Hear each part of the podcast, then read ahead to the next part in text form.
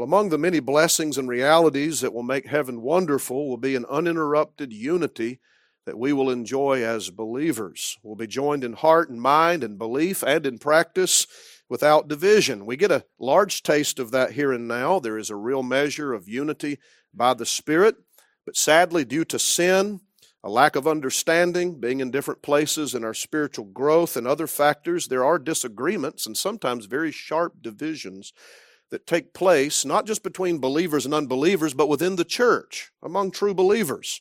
That's been true throughout, through, uh, true throughout church history.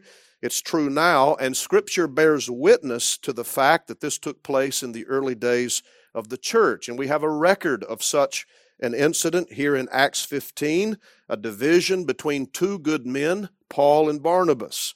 They had been a missionary team, they had preached together, they had witnessed the Lord save sinners, they had planted churches together, they had strengthened the brethren together. They had mentored, uh, ministered together in Antioch, as you might call them, the dynamic duo, as they taught uh, the people there, the disciples, the Word of God. They no doubt knew each other well, loved one another, complemented one another very well. But now they're having a strong, sharp disagreement with very serious consequences. Luke informs us about the focus of the disagreement. You saw it very clearly in the text. I don't have to spend time opening it up. Barnabas wants to take John Mark with him on the trip to check on the saints and the churches that they had planted. Paul has a very different opinion. He says that's not a good idea. If you go back to Acts 13, we won't for time's sake this morning, but that Mark had left them early in that mission. So Paul says, Look, Barnabas, he left us mid mission. He didn't go with us to all the works, and therefore he shouldn't go back with us. Barnabas was not persuaded, convinced that Mark ought to go with him on these return visits. Both men obviously stood their ground, believing what they think and thought should happen, and neither would budge. The text literally says Paul kept insisting. And so you can just envision in your mind that this wasn't just some momentary, okay, we agree to disagree. There was some insistence, which brings us to consider the frustration of the disagreement. Luke writes in the first part of verse 39 that when he says the contention was sharp between them. That literally means it was provocative. The word can be used in the New Testament and is used in a positive way to sort of prod one another along in positive ways, but it can also be used to speak of stirring people up in a bad way. You're poking one another. It's very sharp, it's irritating, it can provoke to anger. There's an intense disagreement. I know none of us has ever experienced that, but we've read of such things, right? And I'm sure that it grieved the hearts of these two men who loved each other to find themselves, who have served faithfully together, in such a state where there's such a sharpness between them. And it's obvious from the text that they were unable to work this out and come to some kind of medium or compromise. And so the text tells us about the fruit of the disagreement. In verses 39 to 41, we read that these men went separate ways. Barnabas takes Mark and he sails off to Cyprus. Paul, Paul chooses Silas and he departs, seeking to further his ministry as well. And if you're thinking, man, I wish they could have worked this out, that that's a, that's a good thing to think. It's a natural response. It's a Christian response. In fact, it could be a strong indicator that you have the love of the brethren in your heart because that's what we all hope for when we're in a proper state and frame of mind. We want unity. But that's not what happened in this case. There was a separation of these two men. And inquiring minds always want to know about this text. This is the question, right? Who was right and who was wrong? Was it Paul or Barnabas?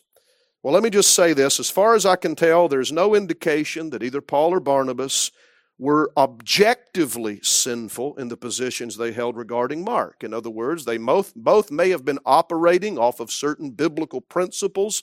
I won't go into all of those.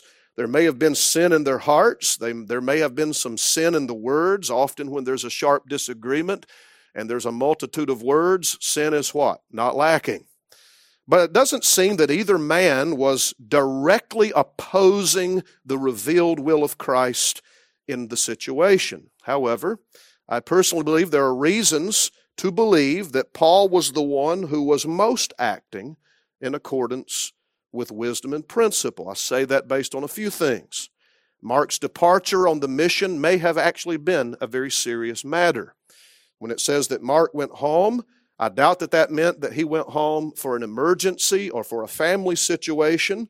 Uh, verse 38 could be translated with the emphasis, if I understand it correctly, that he actually deserted them in the mission. And it wouldn't make sense for Paul to be so adamant that Mark shouldn't go with him if there was a legitimate reason for him to have left. I don't think he's just saying, listen, he wasn't with us, and so it's not proper for him to go with us, but that Mark had left them probably unable to handle the demands and difficulties of missionary life. And he wasn't, the mission hadn't even gone on that long, if you read Acts 13, before he left.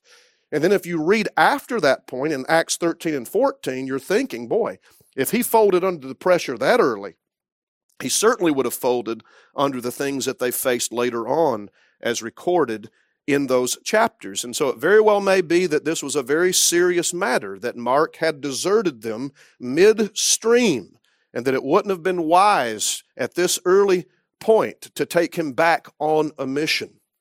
But also, there may be here an intentional contrast in the context. Look over at chapter 16. This is where some chapter divisions are not always the most fortunate things. The Bible says, Then came he to Derbe and Lystra, and behold, a certain disciple was there named Timotheus, the son of a certain woman which was a Jewish and believed, but his father was a Greek, which was well reported of by the brethren that were at Lystra and Iconium. Him Paul would have to go forth with him, and took and circumcised him because of the Jews which were in those quarters for they all knew that his father was a Greek. There may be a contrast in the context between Mark and Timothy. And later on, Paul commends Timothy to the church at Philippi, one of the churches uh, that would have known of Timothy, and talks about how Timothy kept his heart on the things of Christ and served faithfully with him as a son to a father. And so Timothy may be set forth in the text as a contrast to Mark. Not to say Mark wasn't a true Christian, but that Timothy was further along in his development and had proved himself as a faithful man. Another thing that may point to Paul being mostly in the right is the commendation of the church.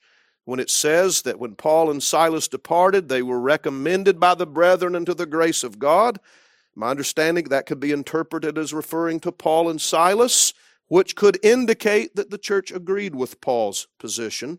And it's worth mentioning that it is Paul and Silas that is the feature after this incident. They're the focus in their ministry, not Barnabas and Mark.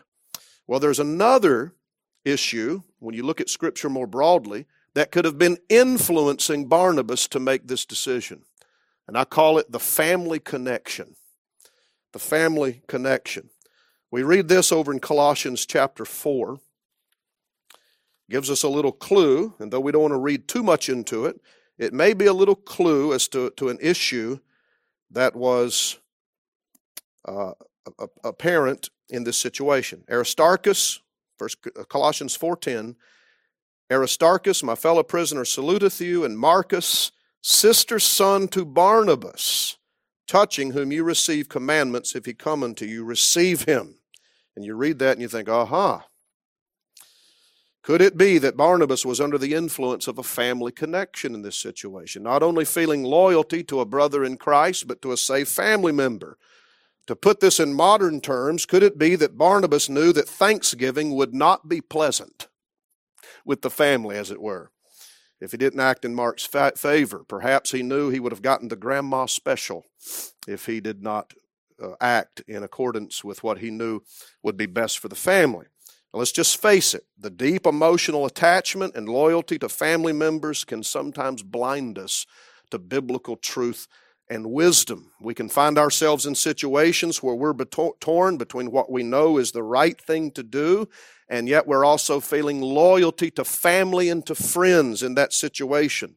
That very well may be. We don't know for sure, but it could have been a factor in this case with Barnabas and Mark. So there's several indicators, at least in my opinion, may disagree, that seemed to weigh heavily toward Paul being mostly in the right.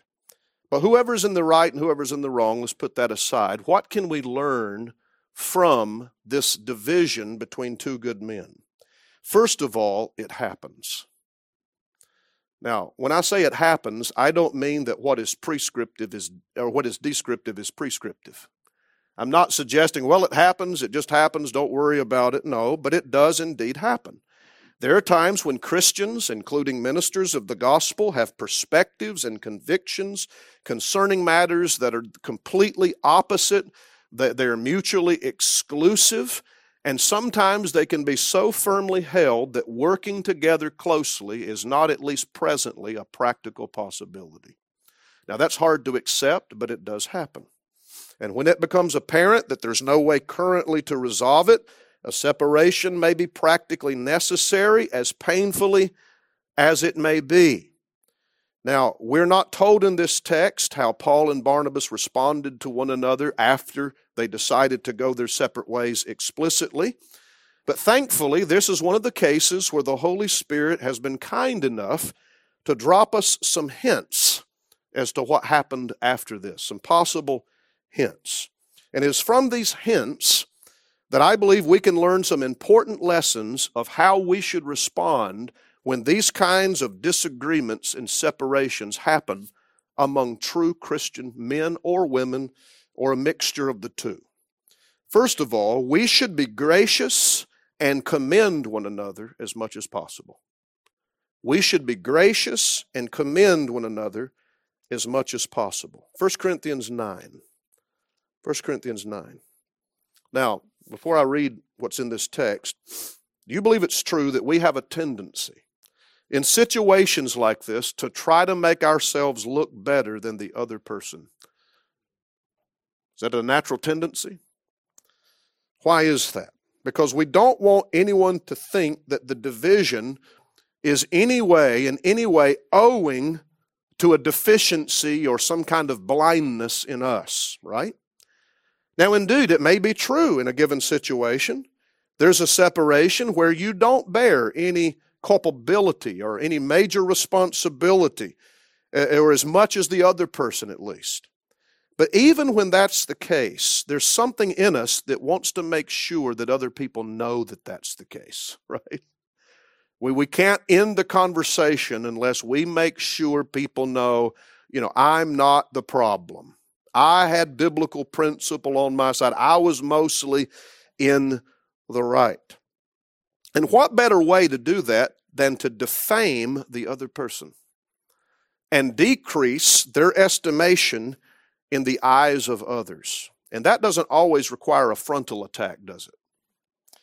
We can take shots at a person's character in more subtle ways, causing others to lose confidence in them.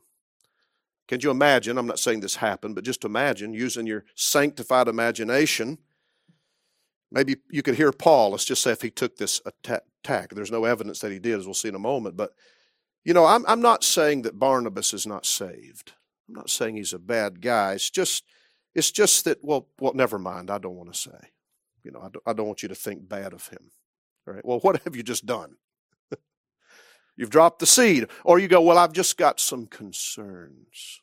Now, I'm not saying that's wrong to ever say, but we've got to judge our heart's motives that heart motives that we're not trying to drop these little crumb trails. And we can package it in a way that is so spiritual, or we can ask leading questions. You know what leading questions are, right? It's where you drop the crumb trail with questions to lead people to the conclusion that you want them to embrace. You could hear if Barnabas took this approach, for example, he'd say, Well, what do you think of Paul and his ministry? Someone says, Well, I think I, I, appreciate it.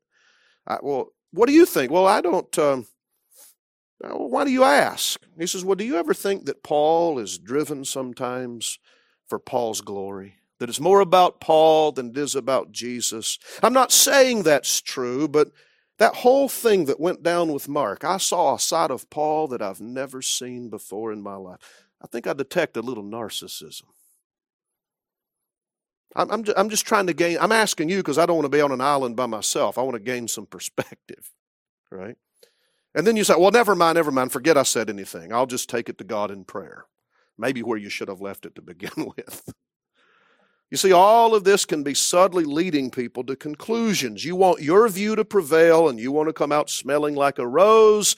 And so there's this strategy to tear down the other person. Well, there's witness in the New Testament that this is probably not what happened in the case of Paul and Barnabas. 1 Corinthians 9 6, a little hint.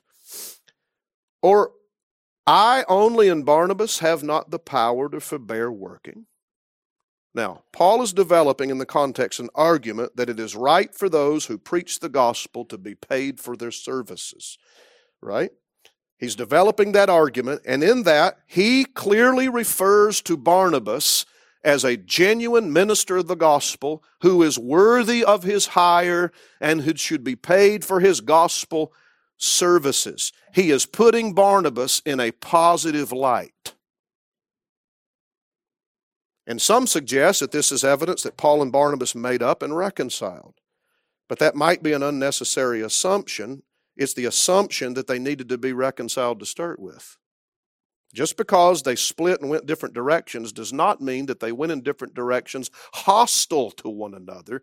That's reading something into the text that's not there.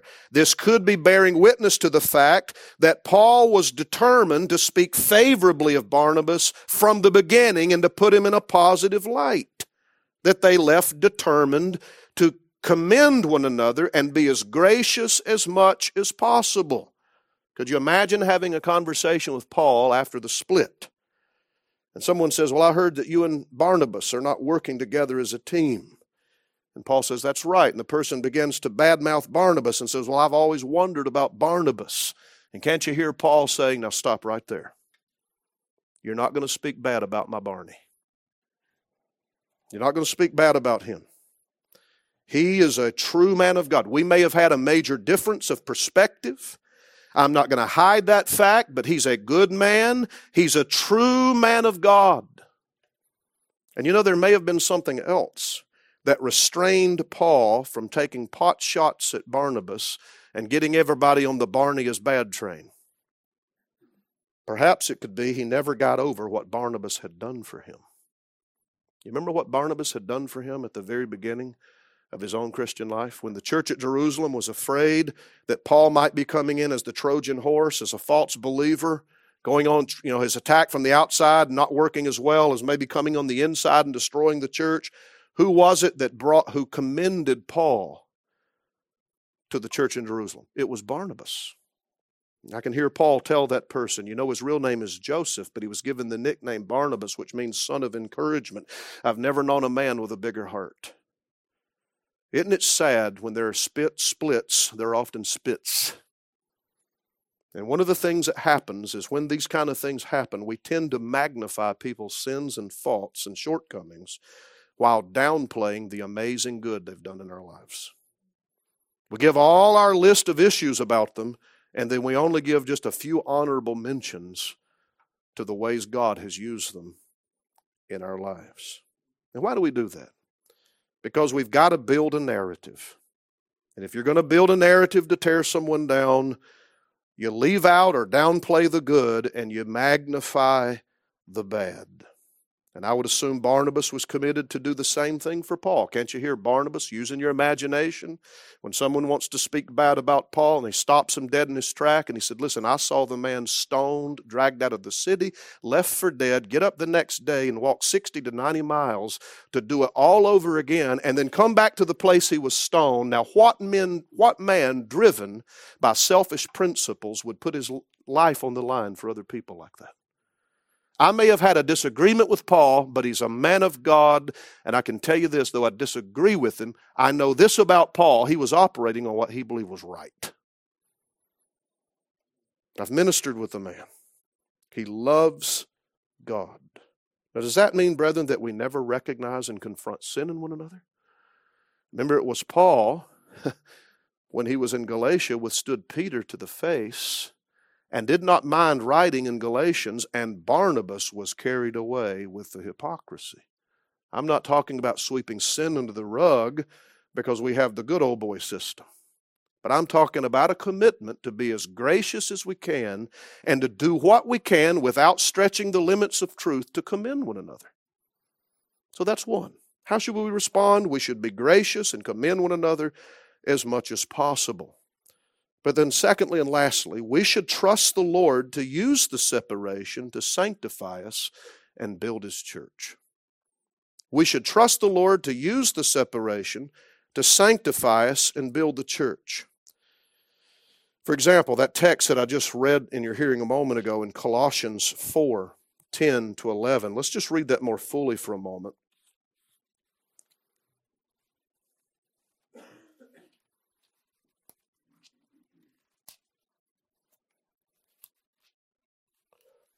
Aristarchus, my fellow prisoner, saluteth you, and Marcus, sister son to Barnabas, touching whom you receive commandments. If he come unto you, receive him.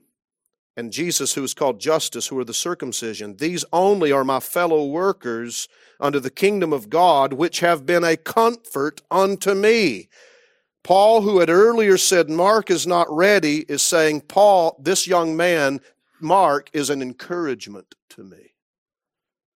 He had good thoughts of Mark, especially later on. Paul saw the progress in this young man's life, Mark, Mark's life. For we read this in 2 Timothy 4 9 to 11. We read these words Do thy diligence to come shortly unto me, for Demas hath forsaken me, having loved this present world, and is departed unto Thessalonica, Crescens to Galatia, Titus to Dalmatia. Only look, at Luke is with me. Take Mark and bring him with thee, for he is profitable to, profitable to me for the ministry. Do you see the contrast? A man who once said he's not ready, he is saying now he's useful to me for the ministry. Bring him to me. Or what about the little hint that is dropped for us in the last chapter of First Peter, where we read these words? 1 Peter 5 13. The church that is at Babylon, elected together with you, saluteth you, and so doth Marcus, my son. And of course, you know that it's believed that it was Mark who, when Mark wrote his gospel under the tutelage and guidance of Peter in Rome, and Mark now stands as a blessing to the church through all the generations, this young man that Paul said he's not ready. God had obviously done a mighty work in this young man, making him fit for the ministry. Now, putting two and two together, how do you think the Lord brought this young man to maturity? Do you think it might have had something to do with Barnabas taking him under his wing? As a time of maturation? Who knows? It may have been, we can trust that the Lord in His wisdom knew that Mark would not have flourished on that missionary journey, and that the Lord used this time of separation for Mark to mature to such an extent that Paul says, Bring him to me. He, he names him. I want him. He's useful. Again, just using our sanctified imagination for a moment, can't you imagine Paul and Barnabas meeting up at Camel Bucks for coffee one day? Maybe Paul reflects and says, Barnabas, you know, perhaps, I don't know for sure. The judgment day will tell. Maybe I sinned in some of my perspectives. But I tell you what, what the Lord did in this young, young man's life is amazing. Maybe Barnabas would have reflected and said, Paul, I was determined that he should go with us, but now I see God's wisdom in this separation. Perhaps he wasn't ready, and God used that to mature him and they're sitting there with tears in their eyes. Now, we don't know if such a conversation ever happened, and it's only conjecture. But here's what I would say if those kind of conversations ever happen, you can't burn bridges. You can't burn bridges. I'm not saying a bridge burnt can't ever be rebuilt. But, brethren, when people often do and say things when separations occur, they burn a bridge, and it's a lot harder to burn a bridge, to rebuild a bridge than it is to cross it. Not saying that's impossible, but it takes much longer work to undo the many things that have been said. So that means that when we don't see eye to eye on certain perspectives, if it's a clear matter of sin, we have to address it. But if it's a clear matter where the perspectives are different, we interpret something differently, and it's leading us into those ways, and the separation is sharp, and we may have to go our separate ways, let's do our best to be gracious and kind and commend. Let's do our best to know, you know what, we can't see it now, but the Lord is up to something.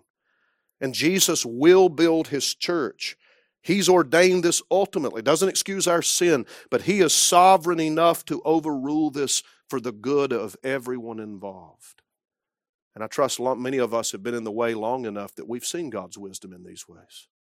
Things that have happened that in the time were heartbreaking, but then as we look back, we can see how the Lord has used it, taking this person here, taking that person there, and then hopefully there's reconciliation and you're able to say, God knew what he was doing. What a Lord we serve. Let's praise him. Let's pray together.